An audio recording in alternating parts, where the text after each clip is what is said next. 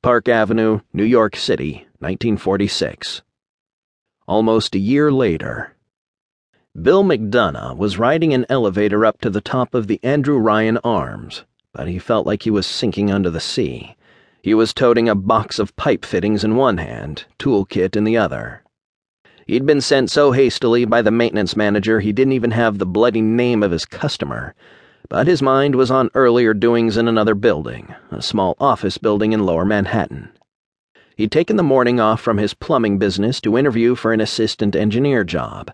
The pay would start low, but the job would take him in a more ambitious direction. They had looked at him with only the faintest interest when he'd walked into the Phoeben Lieber and Quiff engineering firm. The two interviewers were a couple of snotty wankers. One of them was Phoeben Jr. They seemed bored by the time they called him in, and their faint flicker of interest evaporated completely when he started talking about his background. He had done his best to speak in American phraseology to suppress his accent, but he knew it slipped out. They were looking for some snappy young chap out of New York University, not a cockney blighter who'd worked his way through the East London School of Engineering and Mechanical Vocation. Bill heard them say it through the door after they'd dismissed him. Another limey grease monkey. All right then. So he was a grease monkey, just a mechanic, and lately a freelance plumbing contractor. A dirty little job screwing pipes for the knobs. Heading up to some rich bloke's penthouse. There was no shame in it. But there wasn't much money in it either, working on assignment for Chanowski's maintenance.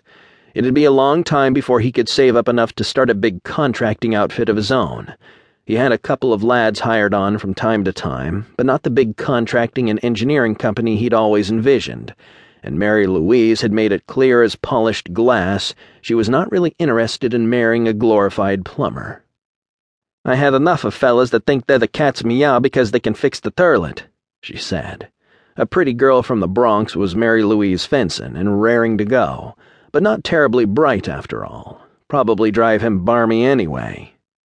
The moment he'd got home, the phone rang. Bud Chanowski, barking about getting his ass to an address in Manhattan on Park Avenue. Their building maintenance was absent without leave, probably drunk somewhere, and the big shot at the penthouse needed plumbers. Fast as you can drag your lazy ass over there. We got three bathrooms to finish installing. Get those witless wrench jockeys of yours over there, too.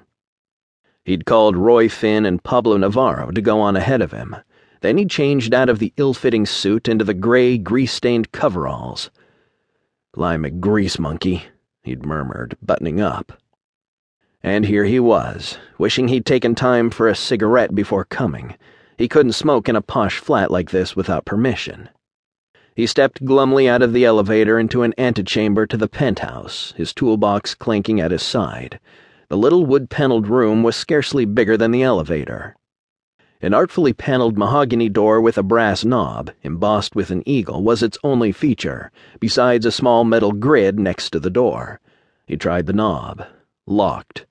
He shrugged and knocked on the door. Waiting, he started to feel a little claustrophobic. Hello? he called.